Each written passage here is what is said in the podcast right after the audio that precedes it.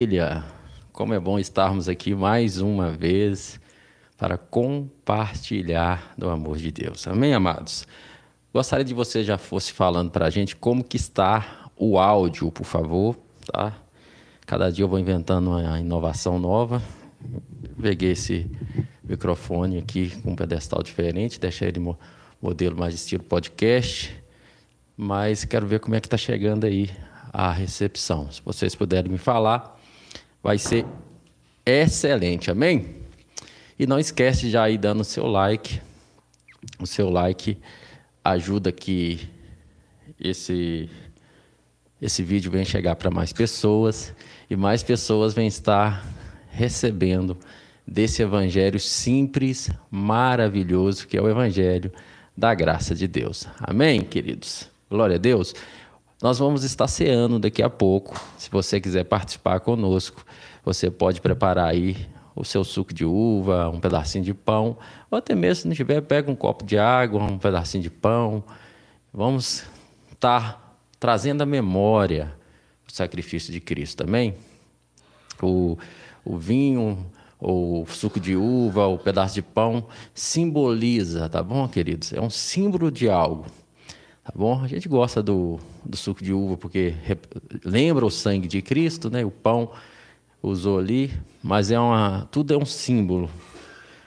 O que a gente precisa trazer à memória é o que Cristo fez na cruz do Calvário. Esse momento é um momento que a gente celebra e agradece a Deus por aquele sacrifício, trazendo à memória a morte do Senhor até que ele venha. Amém? Glória a Deus. Então vai avisando para nós se o áudio está ok, se está nos ouvindo bem. E tenho certeza que o Senhor tem algo maravilhoso para nossa vida hoje. Vamos continuar com a carta aos Efésios, porém, capítulo 4. Nós paramos, fomos até o verso 16 e hoje nós vamos dar continuidade no verso 17. Aleluias! Pai, nós te louvamos e te agradecemos por tua misericórdia, por teu amor, por tua graça sobre nós. Pai, Aba, Pai, Pai nosso, todos nós, uma família, nós somos uma família. A igreja dos primogênitos, aleluias, glória a Deus. Somos uma família, uma família celestial, uma família é, que representa o reino de Deus, uma família segundo o teu propósito. Cristo hoje é primogênito entre muitos irmãos. Aleluia. Se nós celebramos isso, nós te agradecemos por isso, Pai. Por isso nós nos alegramos, por isso nós temos a consciência e mantemos firme a nossa confissão, porque cremos no que Cristo realizou na cruz do Calvário. Sabemos que ali na cruz do Calvário, ele não simplesmente levou todos os nossos pecados, não simplesmente levou todas as nossas iniquidades, mas Isaías 53 deixa bem claro que ele levou também todas as nossas enfermidades e também as nossas dores. E nós mantemos firme a nossa confissão, sabendo que aquele que fez a promessa é fiel, e nós crendo na obra da cruz de Cristo, tendo a consciência que nós somos a justiça de Deus em Cristo Jesus, nós recebemos as dádivas que vêm através do sacrifício de Cristo. Nele somos curados, nele somos sarados, nele somos prósperos, neles temos, temos paz, nele nós temos perfeita alegria, Nele nós temos uma nova vida. E não só isso, Cristo é a nossa própria vida. A tua palavra deixa bem claro que quando Cristo, que é a vossa vida, se manifestar, nós também nos manifestaremos com Ele em glória. Cristo é a nossa própria vida. Paulo chega a dizer: Não mais vivo eu, mas Cristo vive em mim. Não mais vivo eu, mas Cristo vive em mim. E Cristo em vós, esperança da glória. Cristo em vós, esperança da glória. Cristo em vós, a esperança da glória. Aleluias. Glória a Deus, queridos. Então vamos continuar com a carta aos Efésios, capítulo 4. Amados, como é bom poder ter clareza da obra consumada na cruz do Calvário.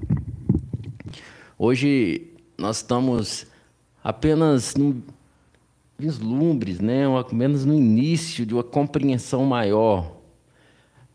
A gente ficou muitos anos é, entendendo, tendo uma vida cristã baseada nos conceitos da antiga aliança.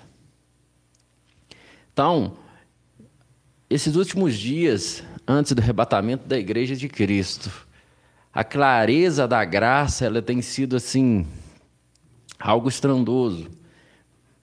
Então, estamos apenas no início de tudo isso. E Deus está trazendo tanta clareza, tanta simplicidade e entendimento. Cada dia mais nós vamos entendendo que o que, que de fato é a igreja de Cristo. Cada vez mais nós vamos entendendo que nós que somos o templo do Espírito Santo, que Deus não habita em templos feitos por mão de homens. Mas quanto tempo ainda ficamos chamando é, um salão de reunião de templo. É.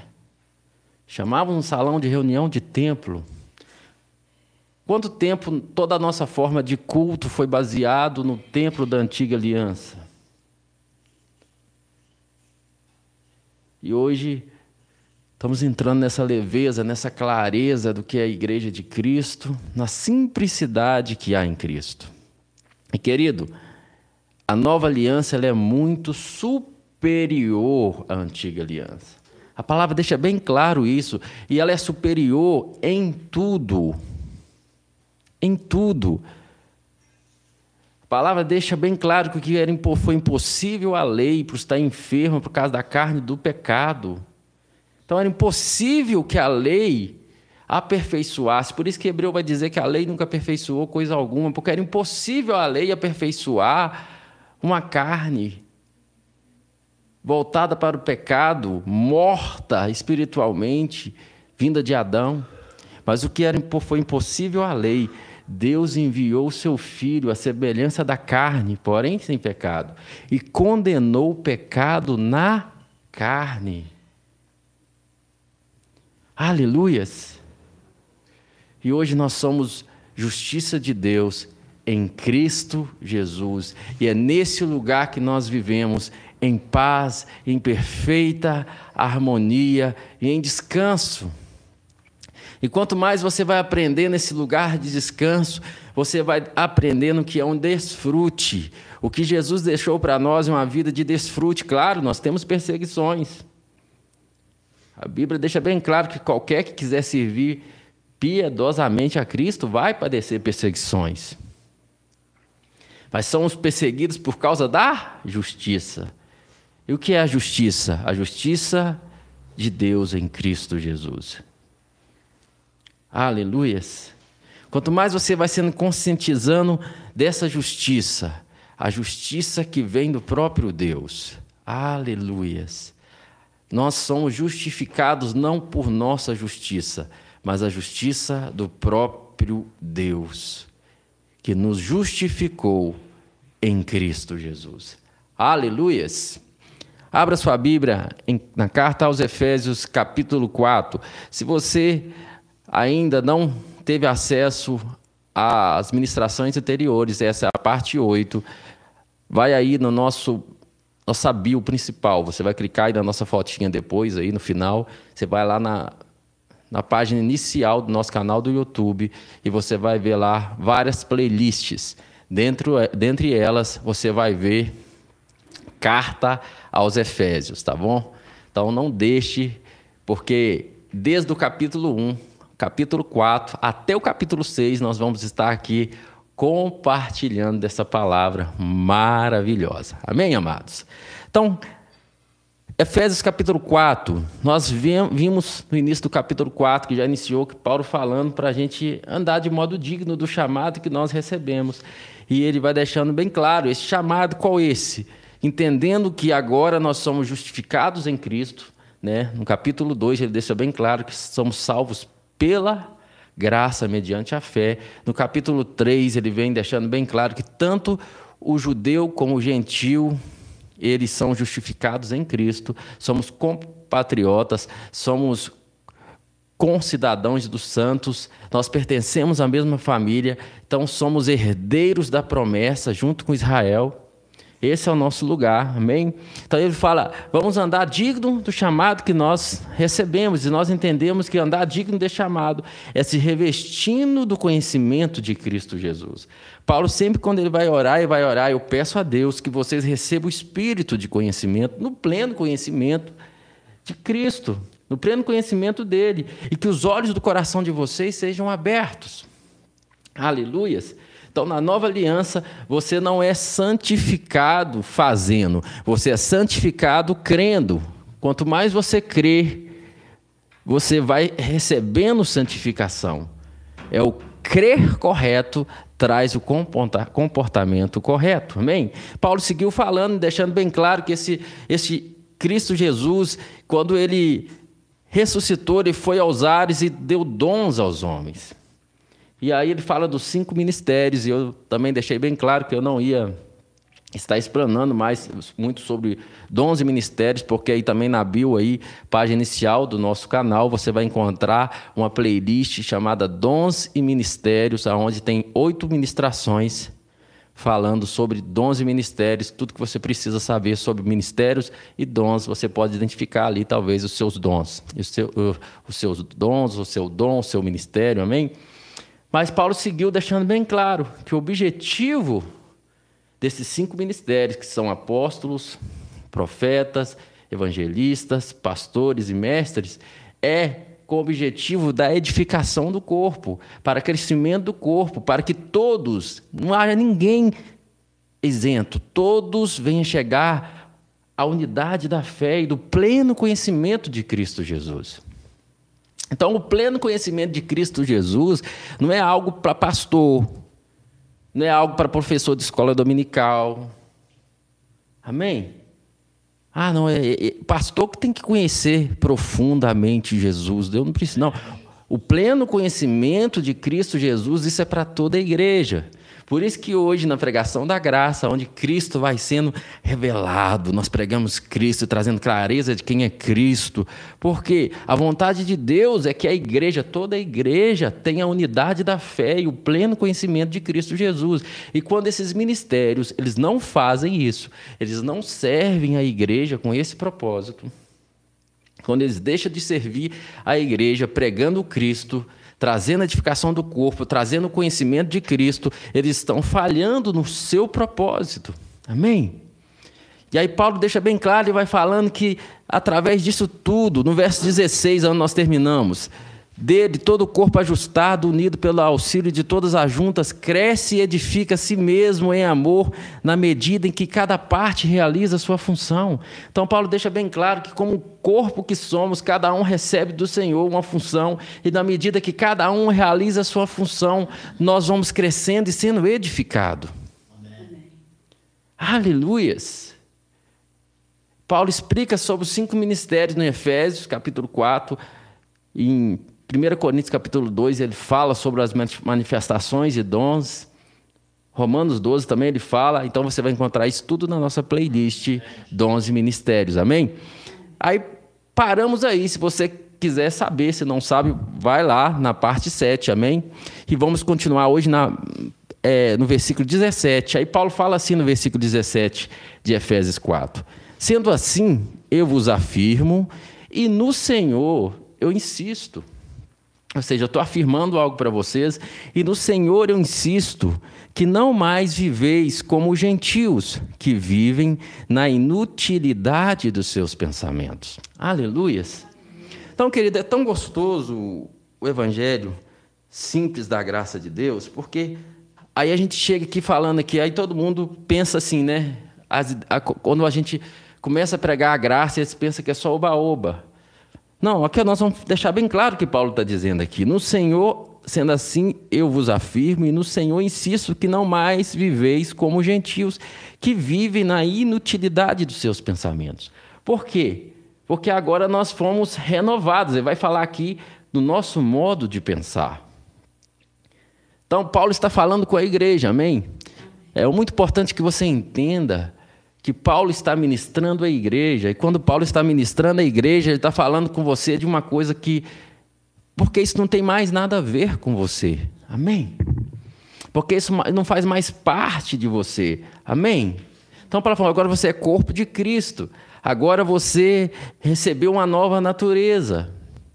Aí eu estou insistindo a vocês, por causa desse entendimento, não ande mais como gentios, né? aqueles que não receberam Cristo, porque eles vivem segundo a inutilidade dos seus pensamentos. Por que os pensamentos deles hoje são inúteis? Porque são pensamentos perversos que levam à destruição. Mas hoje, quando você creu em Jesus, nasceu de novo, a Bíblia fala que nós recebemos a mente de Cristo. Nós temos entendimento. Então, não tente querer, por isso que ainda em Salmo primeiro vai falar assim: não seguir o conselho dos ímpios. Aí muitas pessoas pensam que seguir conselho dos ímpios é só você ir lá sentar no barzinho e aí alguém está ali falando ali, vai lá adulterar, vai lá não sei o quê. Eles pensam só isso. Não, querido, tudo aquilo que é fora do que a palavra diz é um conselho ímpio. Amém? Tudo aquilo que, que vai fora do que o Senhor ensina é um conselho ímpio. Mas ele fala que feliz é o homem que tem prazer na lei do Senhor e nela medita de dia e de noite. E quem tem prazer na lei do Senhor e medita nela de dia e de noite? Só quem vive o evangelho da graça. Porque quem está no entendimento da lei, ele faz tudo isso como uma cobrança. E ele acha que aquilo ali, ele vai ter ponto com Deus, e ele vai ali ficando ali, ele, quanto mais ele ora, quanto mais ele busca, ele acredita que ali ele vai recebendo de Deus pelo tanto que ele está ali lendo. É um esforço. Mas quanto mais você vai envolvendo com a graça de Deus, isso deixa de ser esforço e passa a ser relacionamento. Vê que o Salmo primeiro fala, ele tem prazer, é diferente. Ali não diz simplesmente que ele medita na lei do Senhor. Ali diz que ele tem prazer na lei do Senhor. Então, quando você começa a desfrutar, despertar do amor de Deus, quando o amor de Deus começa a ser revelado a você através de Cristo Jesus, quando você começa a compreender que por estar em Cristo não há mais condenação para você, e nós vamos mostrando, a palavra vai mostrando o amor de Deus em Cristo Jesus, e você começa a relacionar com Cristo. Meditar na palavra não é algo penoso, né? Pagar promessa. Não, não é algo penoso, é algo gostoso, é, é, é simples, é maravilhoso. Você medita na palavra, porque você, você ama Jesus, você, e, e aquilo aí você começa a comer. A palavra de Deus se torna comida para você. Amém? Você começa a se alimentar. Aleluias. Então, Paulo deixa bem claro: por isso eu, eu, digo a vocês e no Senhor insisto que não mais viveis como gentios que vivem nos seus pensamentos inúteis. Porque os pensamentos que você tinha antes, você que nasceu de novo, era inútil, não produzia nenhum fruto. Mas agora em Cristo Jesus você tem uma novo, um novo modo de pensar e raciocinar, e nós vamos ver isso aqui. Agora em Cristo Jesus você tem a mente de Cristo. Por isso que eu não tenho medo de pregar a graça para você. Por isso que eu não tenho problema nenhum em pregar para você que você é justiça de Deus em Cristo Jesus.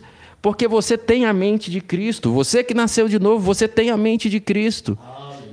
A semente de Deus está em você, 1 João 3,9. Você é coparticipante da natureza divina. Aleluias. Glória a Deus. Aí eu vou abrir uma aspa aqui, 1 Pedro 4, do 1 ao 5.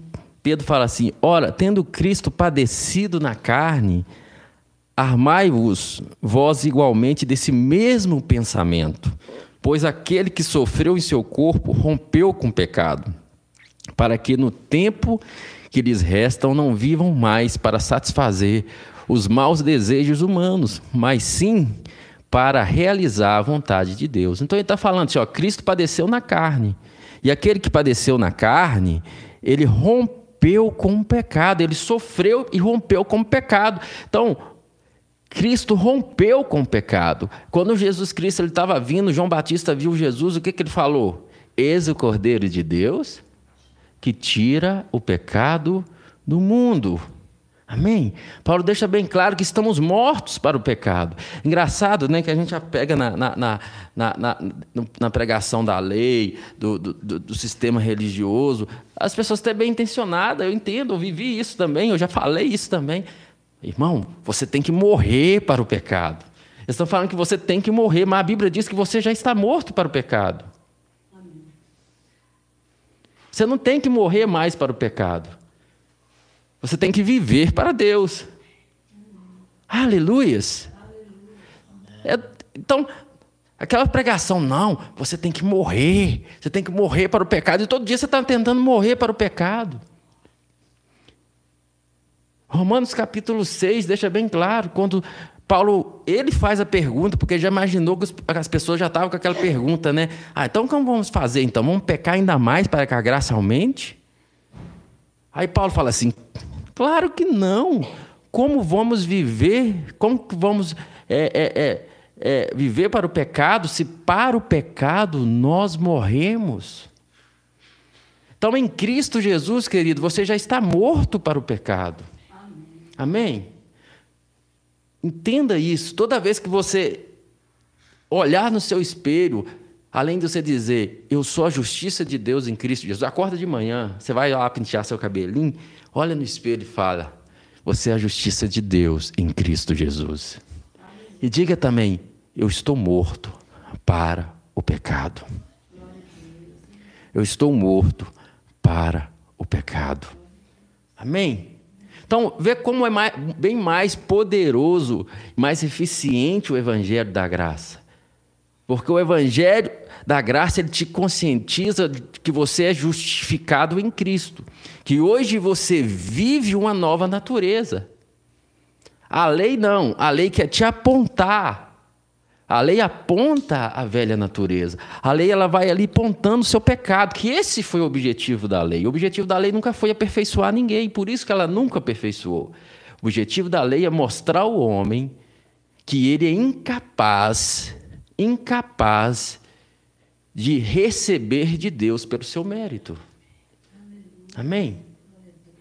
A lei veio para que o homem entendesse. Lá em Hebreus capítulo 3 vai dizer: o propósito da lei é, é para que toda boca se cale diante de Deus. Para que ninguém chegue diante de Deus e, e, e questione, para que Deus tenha com que julgar no dia do julgamento. Como é que Deus vai chegar e falar, julgar aqueles que não estão em Cristo? Ó, você não cumpriu a lei. Ah, que lei? Aleluias. Agora, você que está em Cristo Jesus, você é justificado em Cristo e morto para o pecado. E a vida que você vive hoje é pela fé em Cristo Jesus. E o pecado não tem mais domínio sobre vós, porque não estáis debaixo da lei, mas debaixo da graça. Eu não sei quanto a você, meu querido, mas eu fico muito empolgado com essa palavra. Amém? Então, aquele que sofreu em seu corpo, 1 Pedro 4:1, rompeu com o pecado, para que no tempo que lhe resta, né, não viva mais para satisfazer os maus desejos humanos, mas sim para realizar a vontade de Deus. Então, uma vez que ele rompeu com o pecado, o tempo que nós temos agora, nós vivemos para agradar a Deus. E quando você descobre a graça, o amor de Cristo, ele vai te constrangendo, a sua vida é uma vida que você vai vivendo para agradar a Deus, mas não no seu esforço. Porque você nunca vai conseguir agradar a Deus no esforço. Porque Hebreus 11:6 vai dizer que sem fé é impossível agradar a Deus. Você agrada, agrada a Deus é pela fé. E que fé? Crendo na obra consumada de Cristo na cruz do Calvário. Como que você agrada a Deus? Crendo em teu filho Jesus Cristo. Amém. 1 João capítulo 5 vai deixar bem claro: essa é a vitória que vence o mundo, a nossa fé. Quem é que vence o mundo, senão aquele que crê que Jesus Cristo é o Filho de Deus? Amém. Amém? Então você agrada a Deus quando você está crendo em Jesus. Quanto mais você crê na obra consumada, mais você agrada a Deus. E quanto mais você crê que você é justiça de Deus em Cristo Jesus, mais você vai vivendo santificação. Quanto mais consciente de justiça você é, mais o pecado você vai deixando de lado. Porque a, você vai tendo uma consciência de justiça. Aleluias. Arrependimento na nova aliança é metanoia, mudança de mentalidade. Então, quanto mais consciente da justiça, eu te garanto isso. Hoje, em Cristo Jesus, nascido no evangélico, vivi um bom tempo sob a ótica do entendimento de lei, porque é o que, é o que me deram. E eu tentei ser, eu era um menininho cheio de justiça própria. Mas a vida que eu vivia naquela época, que eu me achava o máximo, nem se compara o nível de santificação que existe na minha vida hoje, não pelo meu esforço. É Cristo em mim Cristo em mim, eu jamais seria capaz de produzir os frutos que está sendo produzido na minha vida pelo meu esforço. Eu jamais seria capaz. Por isso que no Evangelho da Graça você só dá glória para Jesus, porque você sabe que não é você. Você sabe que você era incapaz de perdoar como você está perdoando. Você sabe que você era incapaz de amar sua esposa como você ama. Você sabe que você era incapaz de trocar de canal quando está passando certos tipos de coisas. De repente, querido, quanto mais você vai envolvendo com a justiça de Deus, você de repente não tem nenhum pastor falando que eu não falo, cara, não pode ver isso, não pode ver novela, não pode, não pode, não pode. Não falo. Não tem ninguém falando comigo que não pode. Mas quanto mais você vai envolvendo com a justiça de Deus, você vai comer. Tem coisas que não vai dar mais.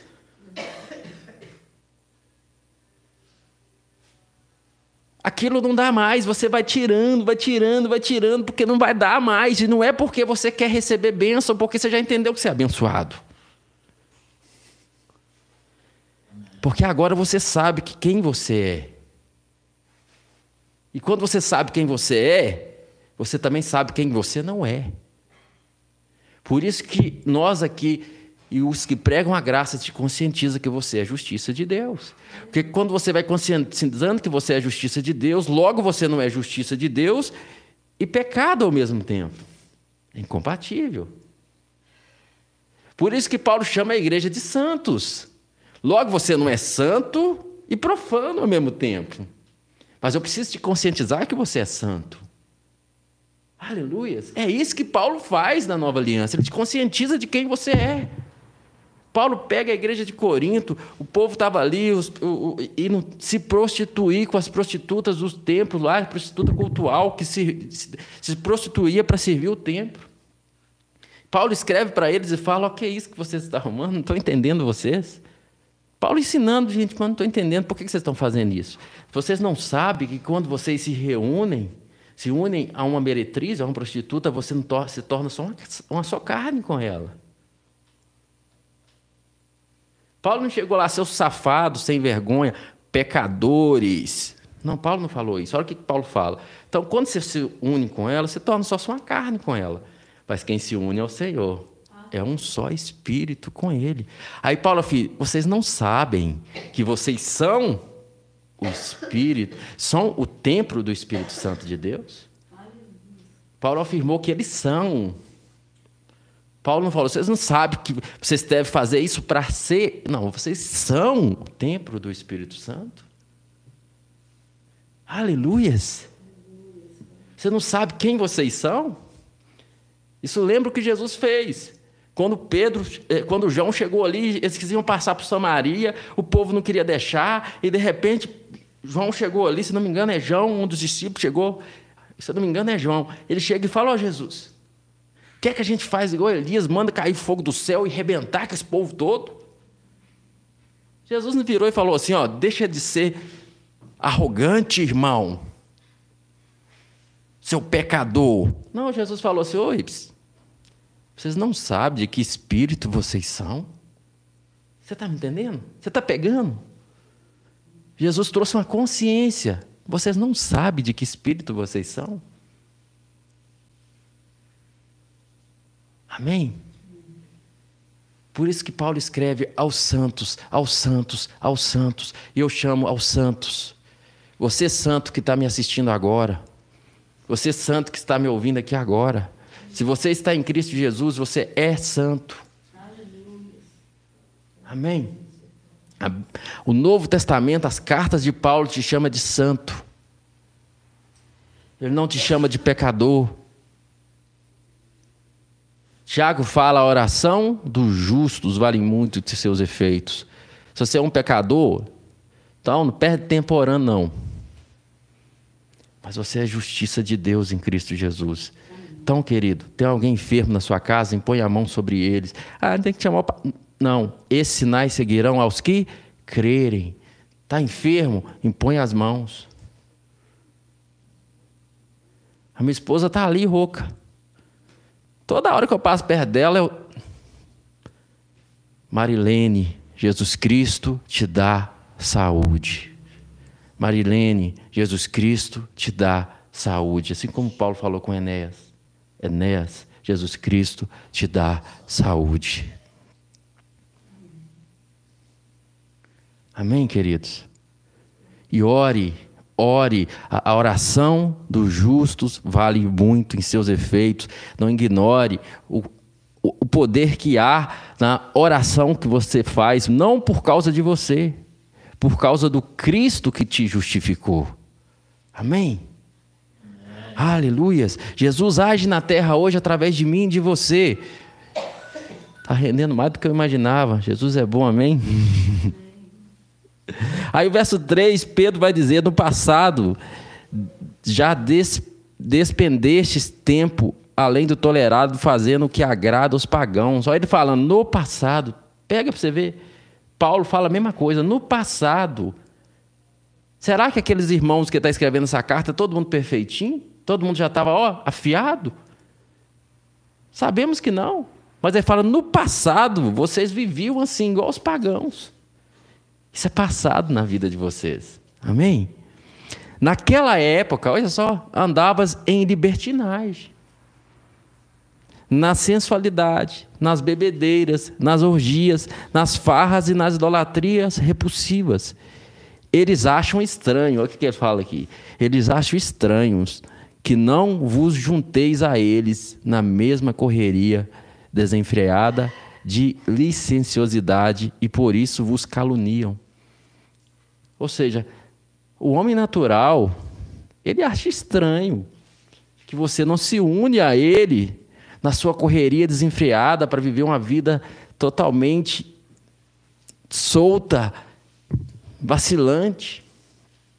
É natural que eles achem estranho, porque ele ainda está numa realidade de homem natural. E ele fala assim: por isso vos caluniam. Eu não sei aonde que fala sobre Caim, não seja como Caim, que matou seu irmão. E por que o matou? Porque as suas obras eram, eram boas e a deles era má. Caim matou seu irmão porque as obras dele eram boas. Amém? Entenda uma coisa, querido. O mundo nos odeia. Paulo é, é, é, Paulo deixa claro isso, Jesus deixa claro isso. Não é para você ser um crente chato, não. Mas o fato de você ser um justo, só o fato de você não se corromper, você é odiado. Se você está no local de trabalho e você não faz tudo que todo mundo faz, você é detestado, porque o seu comportamento automaticamente gera um juízo sobre o comportamento do outro. Se você não trai a sua esposa, aquilo mexe com o cara que trai. Por quê? Porque, pô, como assim? Como pode não trair? Ele está provando para mim que é possível não ser assim. Amém? Então, eles acham estranho.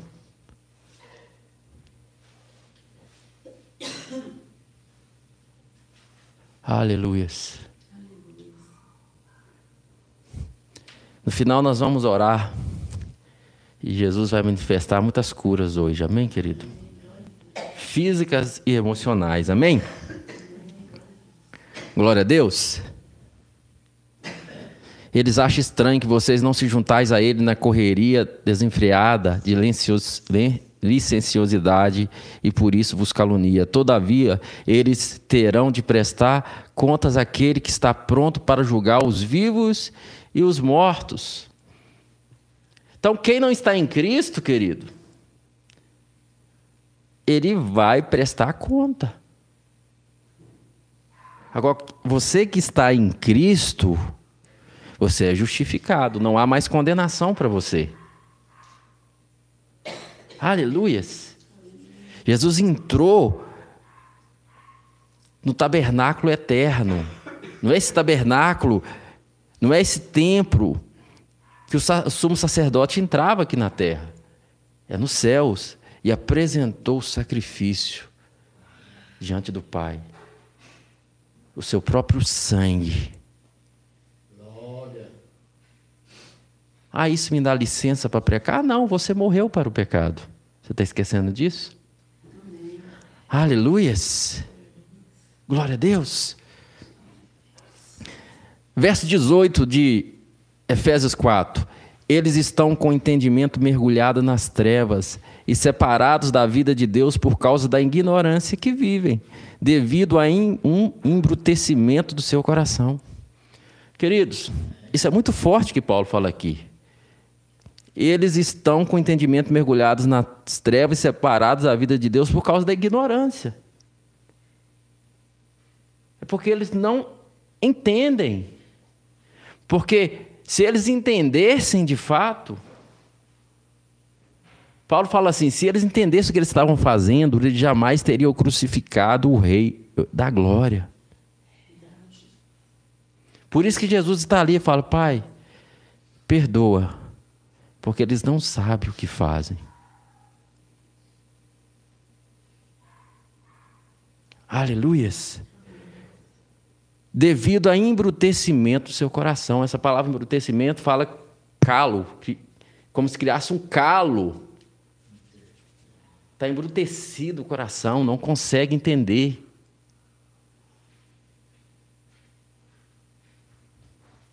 1 Coríntios 2,14 ao 16 diz assim: As pessoas que não têm o Espírito, algumas versões falam o homem natural, que é o quem não nasceu de novo, não aceita as verdades que vêm do Espírito de Deus, pois lhe parecem absurdas. E não são capazes de compreendê-la, porque elas são discernidas espiritualmente. Então, eles simplesmente não são capazes de entender. Então, coisa mais errada que tem é um crente no local de trabalho que às vezes está com homens naturais, né? homens no genérico, homem, mulher, e quer que ele entenda princípios espirituais, querido. Ele não vai entender. Entenda que ele é um homem natural. Você, o que ele precisa é conhecer Jesus. E ele vai conhecer através de você. Ame. Só olhe com amor que Jesus amou. Ó, Jesus morreu por essa pessoa, assim como morreu por mim.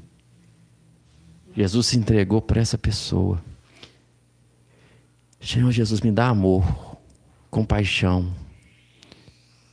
E ore. E peça o Espírito Santo para te dar os momentos propícios. E o Espírito Santo te dá os momentos chaves que você vai falar de Jesus, não de religião, de pode, não pode, de Jesus para que os olhos daquelas pessoas sejam abertas e elas entendam o Evangelho. Aí sim elas nascem de novo.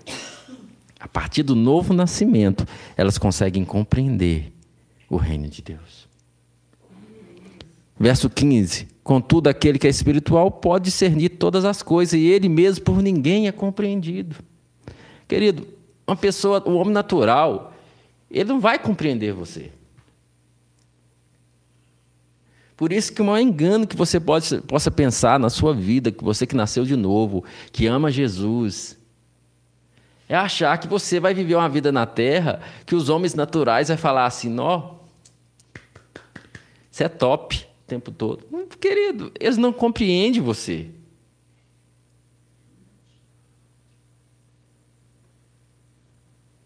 Não compreende, querido. Claro, você é uma pessoa gente boa, amável, mas te compreender é preciso nascer de novo. Amém? Se você está facilmente compreendido e decifrado pelo mundo, tem alguma coisa errada. Ou você não nasceu de novo, ou você, por mais que entende as coisas do Espírito, você está escolhendo viver segundo a carne. No capítulo 3 de 1 Coríntios, Paulo trata sobre isso, sobre o homem carnal, que já é o homem que nasceu de novo, tem o Espírito Santo. Mas mesmo assim, ele decide ser levado pela carne. Amém? Não estou falando de ir viver no pecado, querido. Em vez de ser guiado pelo Espírito, se deixa ser levado por sentidos. Amém? Verso 16: Quem jamais conheceu a mente do Senhor para que possa instruí-lo? Todavia, nós temos a mente de Cristo. Nós temos a mente de Cristo. Paulo, ele falou algo chave aqui. Nós Paulo está incluindo a igreja. Nós temos a mente de Cristo.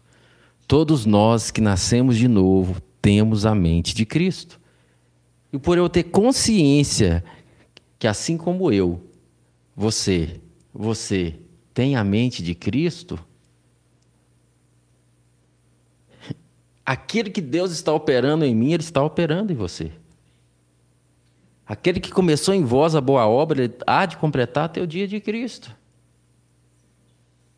E eu vou trazendo para você clareza da revelação que há em Cristo Jesus. Amém? Nós temos a mente de Cristo. Verso 19 de Efésios 4. Havendo perdido toda a sensibilidade, eles se entregaram a um estilo de vida depravado, cometendo com avidez, avidez é desejo ardente, toda espécie de impureza. Aí o verso 20: Entretanto, não foi isso que vós aprendeste de Cristo. Amém? Agora que Paulo falou tudo, não foi isso que aprendeste de Cristo. Esse tempo todo que vocês estão aqui com o pastor Gleis, você que acompanha as lives, o que é que você aprendeu aqui de Cristo através do pastor Gleis? Vai lá e viva no pecado, peque à vontade, porque agora você está na graça. Foi isso que você aprendeu aqui? É isso que Paulo está dizendo. Gente, ninguém aprendeu isso aqui de Cristo.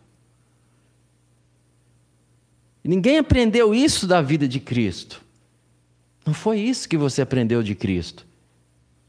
Aleluias. Pelo contrário, cada revelação da graça, você aprendeu que você é justiça de Deus. Amém. Amém.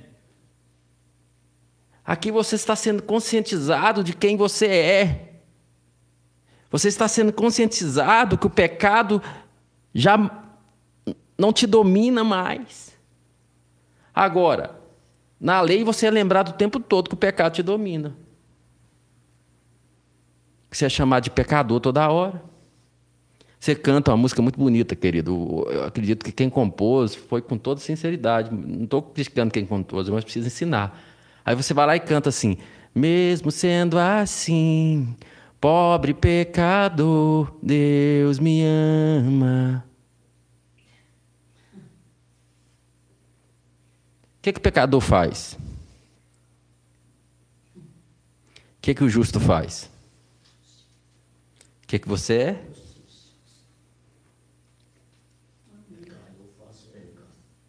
Aí a pessoa fala assim, mas é prepotência eu dizer, eu dizer que eu não sou pecador. Porque eles pegam aquela passagem que Jesus fala lá, está lá o fariseu e o publicano, e ele está orando lá. O fariseu entra e fala, graças te dou. E começa a exibir as suas obras. O fariseu, graças te dou porque eu dou dízimo, porque eu faço isso, porque eu faço aquilo, papapá, papapá. Eu não sou igual aquele. Aí o outro lá atrás pega e se humilha diante de Deus e fala: Tem misericórdia de mim, porque sou pecador. Isso é uma oração que você faz antes de receber Jesus. Porque uma vez que você recebeu Jesus, você se tornou justiça de Deus. Então você não pode ser justiça de Deus e pecado do diabo ao mesmo tempo. Aquele que não conheceu o pecado, Deus o fez pecado no nosso lugar, para que nele, em Cristo, fôssemos feitos justiça de Deus. Qual a diferença daquele fariseu e nosso entendimento hoje? Eu sou justo porque Deus me fez justo em Cristo. Eu não sou justo por causa das minhas obras. É isso que Jesus estava corrigindo. Porque aquele que se exalta será humilhado, e aquele que se humilha será exaltado. Então, quando eu me exalto na minha justiça, ali não tem justiça de Deus para mim. Mas quando eu reconheço a justiça de Deus em Cristo, então a minha oração é: Pai, eu te agradeço pelo sacrifício de Cristo na cruz do Calvário. Você pode até dizer, mesmo eu não merecendo, porque nós não merecemos mesmo. O Senhor me recebeu e me justificou e me santificou. É obra tua, Senhor. A glória é tua. É diferente, amém? Glória a Deus. Paulo deixa bem claro em Romanos. Deus prova o seu amor para conosco, que Cristo morreu por nós quando nós ainda éramos pecadores. Quanto mais agora, justificados pelo teu sangue, não é pelas minhas obras, justificados pelo teu sangue, nós seremos por ele salvos da ira. Então, quando nós ainda éramos pecadores, Cristo morreu por nós. Ele foi capaz de morrer por nós. Deus prova o amor dele. Ele nos amou tanto que, mesmo quando nós éramos pecadores, Cristo foi. Quanto mais agora que fomos justificados pelo teu sangue, não seremos por ele salvos da ira? Aleluias! Então, prepotência é você se achar justo, porque você, você não, não perde um culto, não perde uma santa ceia, porque você ora, porque não, isso aí, se você for para esse lugar, você caiu da graça. Como é que cai da graça, pastor? Paulo deixa isso bem claro em Gálatas. Cai, caístes da graça, vocês estão caindo da graça, vós que tentais se justificar pelas obras da lei.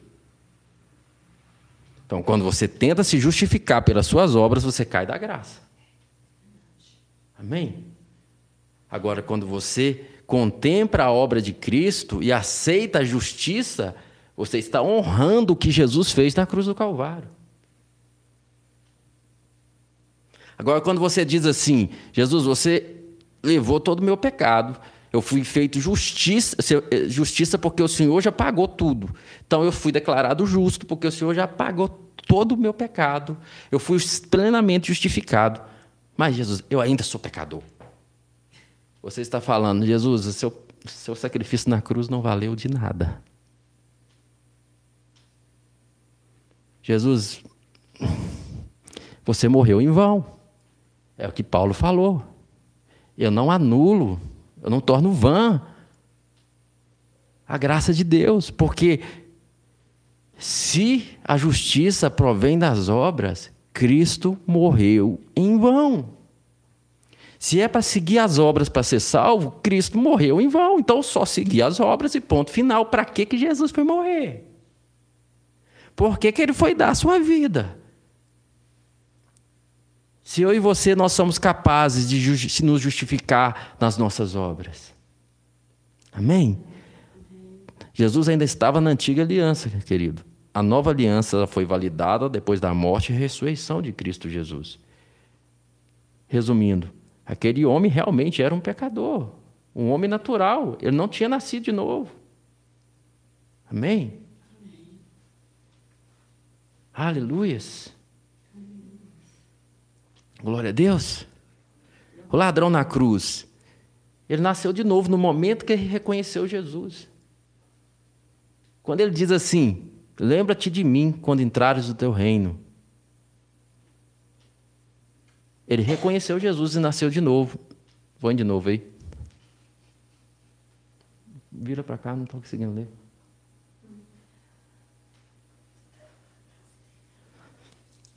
Aleluias. Oh, Jesus. Tem dia que o negócio rende, você. Ai, ai, deixa eu seguir aqui, meus queridos. Aleluias. Não foi isso que aprendeste de Cristo. Se é que de fato o ouviste e nele fosse discipulado, conforme a verdade que está em Jesus. Aleluias. Eu estou aí em Efésios 4, 21. 22. Quanto à antiga maneira de viver fosse destruído a vos despirdes do velho homem, que se corrompe por desejos enganosos. Aleluias. Verso 23. E serdes renovado no vosso modo de raciocinar. Agora você tem um novo modo de raciocinar, amém? E vos revestides do novo homem criado para ser semelhante a Deus, em justiça, em santidade proveniente da verdade. Então, como é que eu me revisto desse novo homem, pastor? Conhecendo Jesus. Por isso que Paulo ora, eu oro, Efésios capítulo 1, a partir do verso 17, Paulo faz uma oração. A minha oração é que vocês tenham pleno conhecimento de Deus que o espírito de revelação no pleno conhecimento dele e que os olhos do coração de vocês sejam abertos. Então, quanto mais você vai conhecendo Jesus, por isso que Paulo fala, eu quero é conhecer Jesus e a comunhão do seu sofrimento. Nesse contexto, Paulo estava falando, estou deixando, eu quero que ela lucre para mim todo o meu currículo, minhas obras, eu deixo de lado. Eu, não, eu quero conhecer Jesus. Eu, eu sei que agora o negócio é conhecer Jesus e é comunhão do seu sofrimento. Eu quero ter comunhão com tudo que ele sofreu, entender por cada ponto ali a justiça, a minha justiça está ali, naquele sofrimento. Eu quero conhecer Jesus e a comunhão dos seus sofrimentos e ser achado nele sem nenhuma justiça própria que provém da lei. Amém? Então você se reveste do novo homem aceitando a justiça que é em Deus, trazendo essa realidade, a sua justiça de Deus em Cristo Jesus. Eu tenho a mente de Cristo. Aí você vai lendo que Paulo vai instruindo. E você vai vendo, você recebeu um novo, um novo modo de raciocinar, você agora tem a mente de Cristo. Querido, você tem a mente de Cristo quando você está assistindo televisão. Querido, vamos falar a verdade. Você sabe a hora que o Espírito Santo está te falando, sai daí. E às vezes você não sai, mas você sabe. Você sabe. Você que nasceu de novo, você sabe. Só que se você não tivesse revestindo o novo homem em um entendimento da graça, da justiça, é mais difícil você sair desse lugar. Esse, você vai saindo desse lugar se conscientizando da justiça, não do pecado.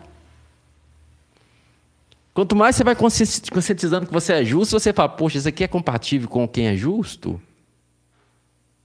Mas se você se conscientiza que você é pecador, ah, eu sou pecador mesmo, isso está minha cara. Isso é coisa de pecador mesmo. Mas é, ué. Coisa de pecador mesmo, gente. Não é tudo pecador. É coisa de pecador.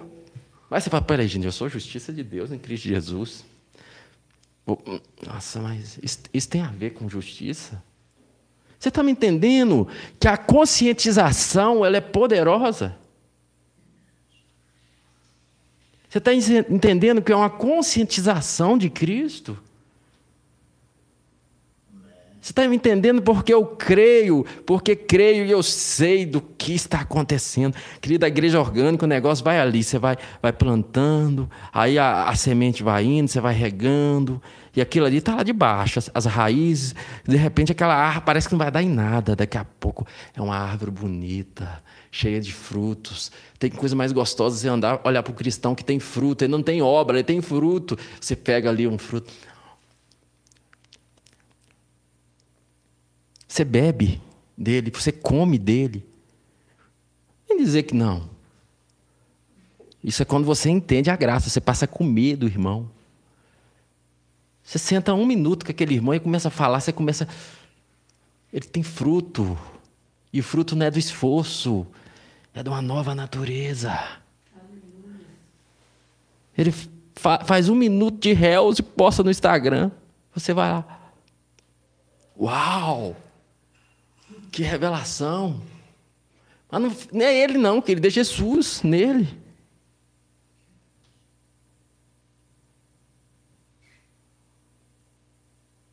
Você começa a se alimentar do fruto que o seu irmão está produzindo, amém? Então, quanto mais você entende que você é justo, o negócio vai começar a estreitar para aquilo que você assiste e aquilo que você ouve, sem pastor te mandar parar de ver nada. Fica à vontade, não estou mandando você parar de ver nada. Só conheça Jesus, amém? Só conheça Jesus, só deixa Jesus, só vai, deixa, só vai bebendo de Jesus, só vai recebendo Jesus, só vai recebendo justiça. Você é a justiça de Deus, você é santo, você é justificado, o pecado não domina mais sobre você, vai só recebendo essa palavra. Depois você me fala se você vai continuar do mesmo jeito. É impossível. Aleluias. Oh, Jesus. 25. Porquanto cada um de vós deve abandonar a mentira e falar a verdade ao seu próximo, pois somos membros do mesmo corpo. A consciência aí. Para que você vai mentir para quem é, é para você mesmo? Por que você vai enganar você mesmo? Por que você vai enganar seu irmão se você e ele é uma coisa só? 26. Estremecei de ira, mas não pequeis. Acalmai a vossa raiva antes que o sol se ponha. Querido, irar não é pecado. Pecado é deixar que a ira te domine, amém? Paulo faz alusão aqui a Salmo 4,4, que também diz: estremecei de ira, mas não pequeis. Refleti no vosso leite e acalmai-vos. Então, às vezes, a ira vai vir, querido. Faz parte. Mas a diferença é você, tá, você até estremece. A alma grita, mas no espírito você, ei, eu sou justiça de Deus em Cristo Jesus. Por isso a declaração que você é justiça, você deve fazer ela o tempo todo, inclusive na hora que você está diante do pecado. É isso que vai te frear. Eu sou justiça de Deus em Cristo Jesus. Quem é você? O que é que freou João ali? Jesus falou: Não sabeis de que espírito vocês são? O cara parou. Epa, Jesus falou um negócio interessante aí. Que espírito nós somos, amém? Se ele falou isso, porque a gente não é desse aí, que quer destruir, quebrar tudo. É, o que ataque é melhor, né, gente? Amém? Aleluias. Verso 27. E não deis lugar ao diabo. Então, se ele está falando para não dar lugar, ele está falando para crente aqui, amém? Então significa que você pode dar lugar para ele. e como é que eu dou lugar para ele?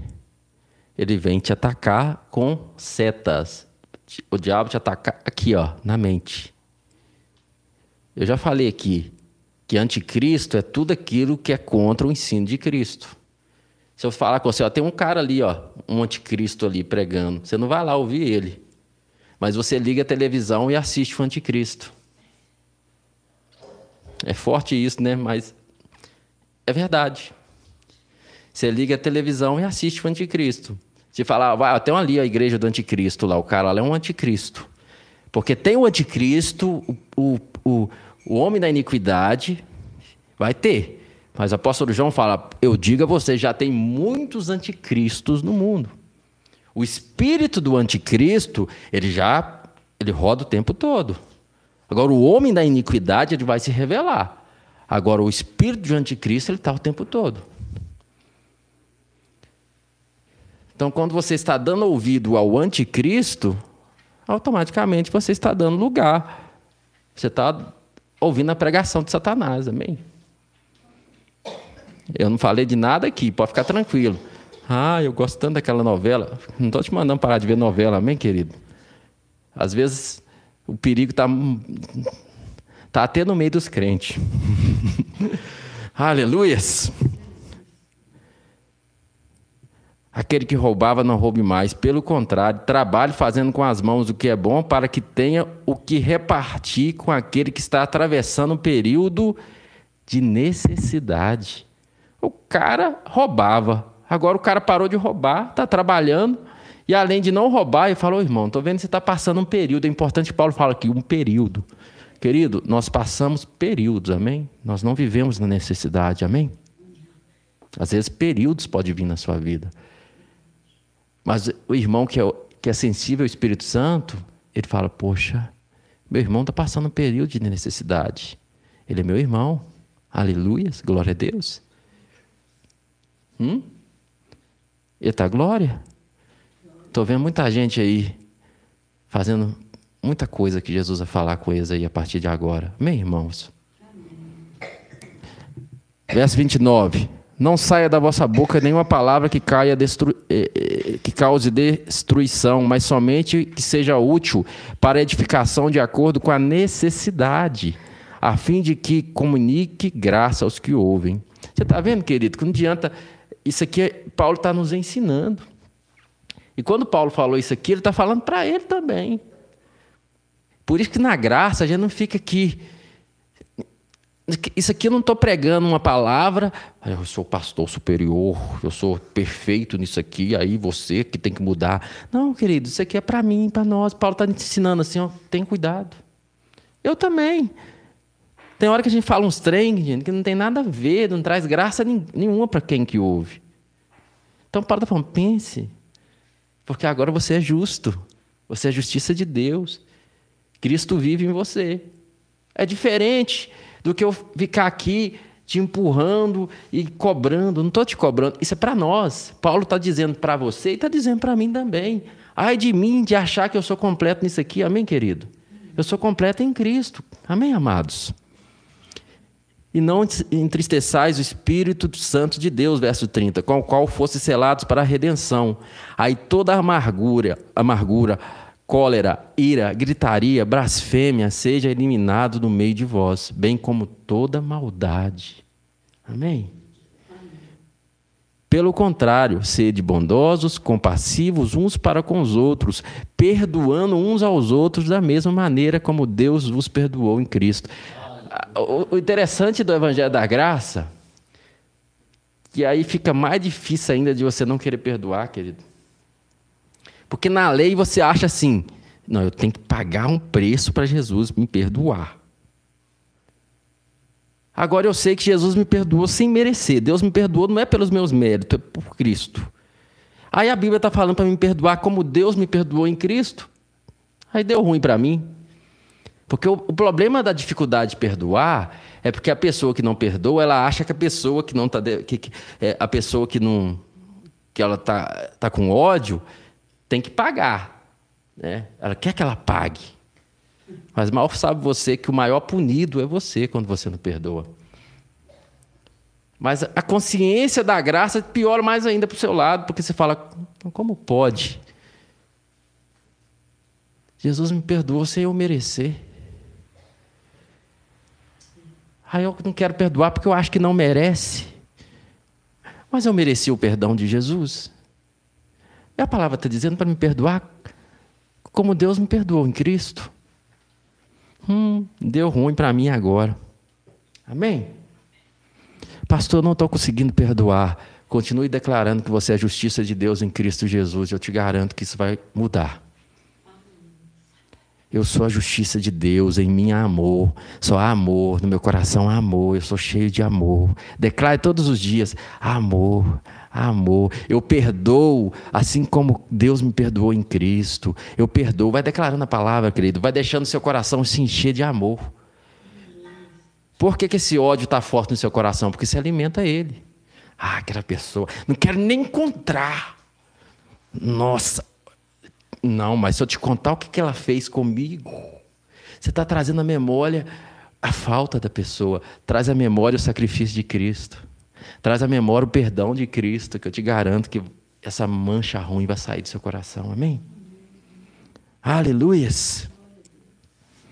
Verso 32, estou acabando, tá, queridos? Pelo contrário, seres bondosos e compassivos uns para com os outros, perdoando uns aos outros da mesma maneira como Deus os perdoou em Cristo.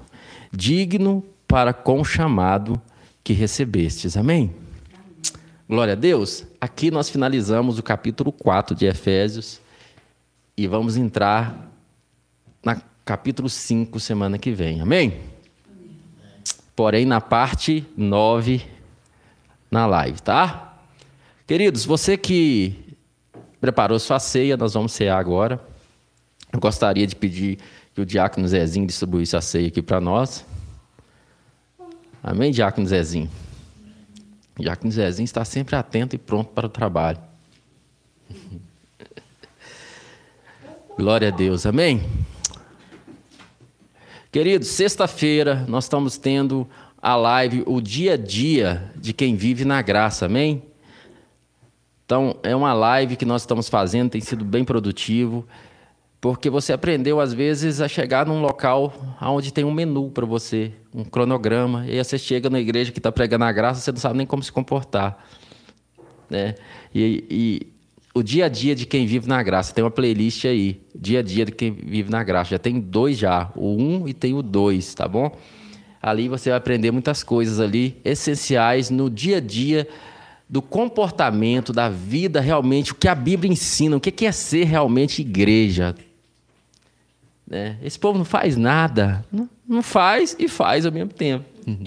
Querido, hoje eu trabalho, vou te dizer para você a verdade, eu trabalho muito mais para Jesus hoje do que antes no sistema, eu te garanto para você. Só que eu trabalho num descanso. No sistema ficavam num. A correria, uma fadiga. Mas eu produzo muito mais. Muito, muito mais pessoas estão sendo atendidas, pastoreadas no Brasil todo oro muito mais. Pastorei a minha esposa, é uma honra poder pastorear a sua esposa, entende? É uma honra poder pastorear os seus filhos. Aleluias. Pastorei os meus pais. E uma honra maior do que isso, querido. Que estão aqui, meus pais lindos e maravilhosos, olhando para mim aqui. Então vamos, vamos celebrar a ceia. Pai, eu te agradeço pelo sacrifício de Cristo na cruz do Calvário. E nós trazemos à memória, Senhor, aquele sacrifício. E entendemos de uma vez por todas que o Senhor fez daquele que não tinha pecado algum, pecado no nosso lugar, para que nele fôssemos feitos justiça de Deus.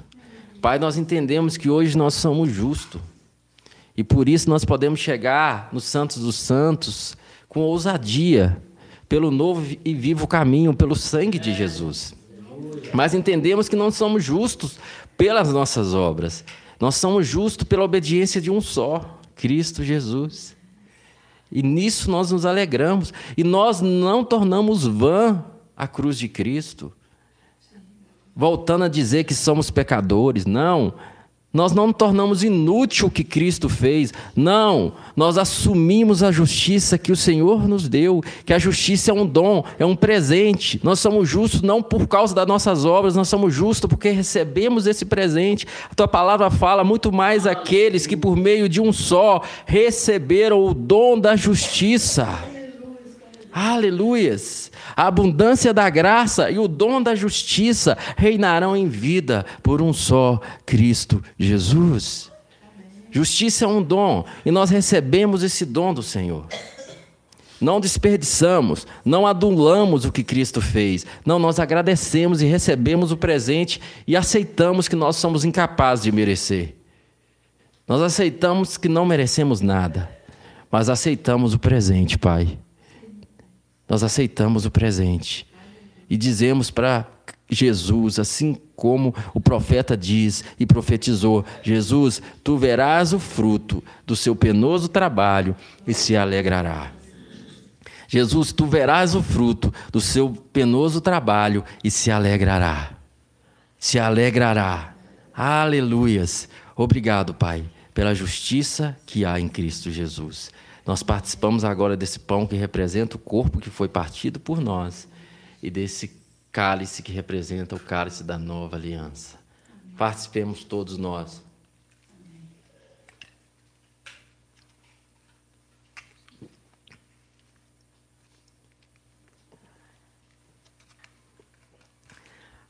Aleluias! Vou acabar aqui, que eu estou com dificuldade de acabar hoje, querido. Estou queimando aqui. Muito obrigado, amados, por estar aqui presente, você que está aí. Amanhã, às 8 horas da manhã, live com a pastora Mari. E vai ser uhul, fé purinha. Amém? Sexta-feira, a live dentro do dia a dia de quem vive na graça, tá? Procura aí a nossa playlist Dia a Dia de Quem Vive na Graça. Eu ainda não sei o tema, vou postar o tema ainda da live de sexta-feira e vai ser power. Amém, queridos? Vamos orar para os enfermos, amém, amados? Querido, entenda uma coisa. Você toma posse da cura da mesma forma que você toma posse do perdão, amém? Como assim, pastor? Nós, a gente é normal, foi pregado para nós que nós somos é, perdoados pelo que Cristo fez, não é? Mas a gente sabe que infelizmente ainda pecamos, não pecamos? Mas quando você peca, o que, é que você faz? Você fala, ô oh, Jesus, obrigado pelo teu sacrifício na cruz, que me redimiu desse pecado. É assim que você faz? Aí quando nós vamos pregar hoje, porque não pregam mais a cura, o que, é que eles falam? Ah, se fosse assim, então não era para nós ficarmos enfermos. É, querido, mas se fosse assim, então não era para a gente pecar mais. Porque na mesma cruz que foi levado os nossos pecados, também foi levado toda enfermidade toda dor. E nós cremos que dessa cruz nós fomos perdoados. E quando pecamos, em vez de a gente falar, ah, não, então aquela cruz não vale mais nada, não, porque se fosse assim eu não pecava mais. Não, você fala, não, infelizmente, eu estou no corpo corruptível, pastor, eu vou pecar. Sim, infelizmente, você está no corpo corruptível, doença vem. Amém? Enfermidades existem. Mas o que, que você faz? Você continua olhando para a cruz. Pai, obrigado, porque na cruz do Calvário, a tua palavra diz que verdadeiramente ele levou sobre si todas as minhas enfermidades, todas as nossas enfermidades e nossas dores. O castigo que nos traz a paz estava sobre ele, e pelas suas pisaduras nós somos sarados. Então, da mesma forma que você se comporta em relação ao pecado, se comporte em relação às enfermidades. Porque naquela cruz estava incluído a sua enfermidade, a minha enfermidade. Então, você não está mentindo quando você está agradecendo pela cura. Porque senão você estaria mentindo quando você está agradecendo pela santificação e justificação em Cristo Jesus. Então, tudo que nós estamos pregando aqui é vão, então. Então, eu não sou justo, é, realmente, eu sou pecador, mesmo que a cruz não valeu para nada. Então, se eu aceito que eu sou justiça de Deus em Cristo Jesus, essa justiça inclui tudo. E não há mais condenação para mim. Doença, enfermidade são obras da condenação que, que o homem recebeu. Agora, eu não prego que porque você está enfermo, você está debaixo de pecado. Isso não tem nada a ver com Deus, amém, querido? Tem gente que fala isso, está errado. Eu só quero te dizer que não é errado você olhar para a cruz e clamar pela cura. Amém? Agora, enfermidades elas existem, os sintomas das enfermidades ela vêm. Agora reivindique a obra da cruz, não no seu, no seu esforço, crendo, eu sou a justiça de Deus em Cristo Jesus, eu recebi. Querido, eu estou falando de experiência própria. Eu vivia na UPA com a minha esposa. A confissão faz, faz parte da nossa vida. E dia a dia, mas ela fica. Olha, ela não está não tá no negócio de garganta. Mas é o tempo todo, nós ficamos na confissão. Confissão. Querido, você não tem noção do que, que nós já vivemos ali na nossa casa, ali, nem nossos filhos, que, que talvez seria ter morte. E a confissão na palavra, crendo na obra da cruz. Então eu quero te convidar. Passei um pouquinho de horário, mas Jesus quer fazer algo. Primeiro, ele quer mudar a sua mentalidade. Porque muitas pessoas ficam com raiva com que a gente está falando para você declarar a cura. Você quer ter o direito, você está lutando pelo direito de querer ficar enfermo. E Jesus está dizendo: eu, eu tenho cura para você. Então você não está mentindo, você está trazendo a realidade da cruz, amém? Pai, obrigado. Porque nessa cruz do Calvário também foi levada as nossas enfermidades. E eu creio nessa palavra, Senhor, e por isso eu prego essa palavra, e eu experimento essa palavra, provar e ver de que o Senhor é bom. Eu tenho provado, experimentado, e eu peço pelo meu irmão que está agora na live enfermo, passando por alguma situação, e eu declaro querer a justiça de Deus em Cristo Jesus, porque ele creu em Cristo Jesus, e você que ainda não nasceu de novo, agora receba Jesus. Como é que eu faço isso, pastor? Apenas diga: Jesus, eu creio no seu sacrifício, eu recebo o Senhor como meu Salvador. Diga de todo o coração, crê no coração e confesse com a boca, está resolvido, querido. Você é nova criatura, receba a cura em nome de Jesus. Seja curado, seja curado agora da sua enfermidade, seja curado em nome de Jesus. Crê, crê em nome de Jesus e haja de acordo com a sua fé. Em nome do Senhor Jesus Cristo. Um abraço para você. E se você tem é, desejo do seu coração, sem barganha nenhum, por amor, em ofertar nesse ministério, logo abaixo tem aí o que você precisa saber para estar contribuindo com esse ministério. Quem está presente, fica à vontade da melhor forma que vocês acharem, né? aqui ou de outro jeito. Amém, queridos? Um abraço. Até quarta-feira que vem com a capítulo 5 de Efésios. Vem aí a Bíblia, o capítulo 5 em áudio com o pastor Gleice, tá bom? Alguém puder. Cá no cantinho, ó, no xizinho, do lado de cá. É. Não, não, não, pode deixar.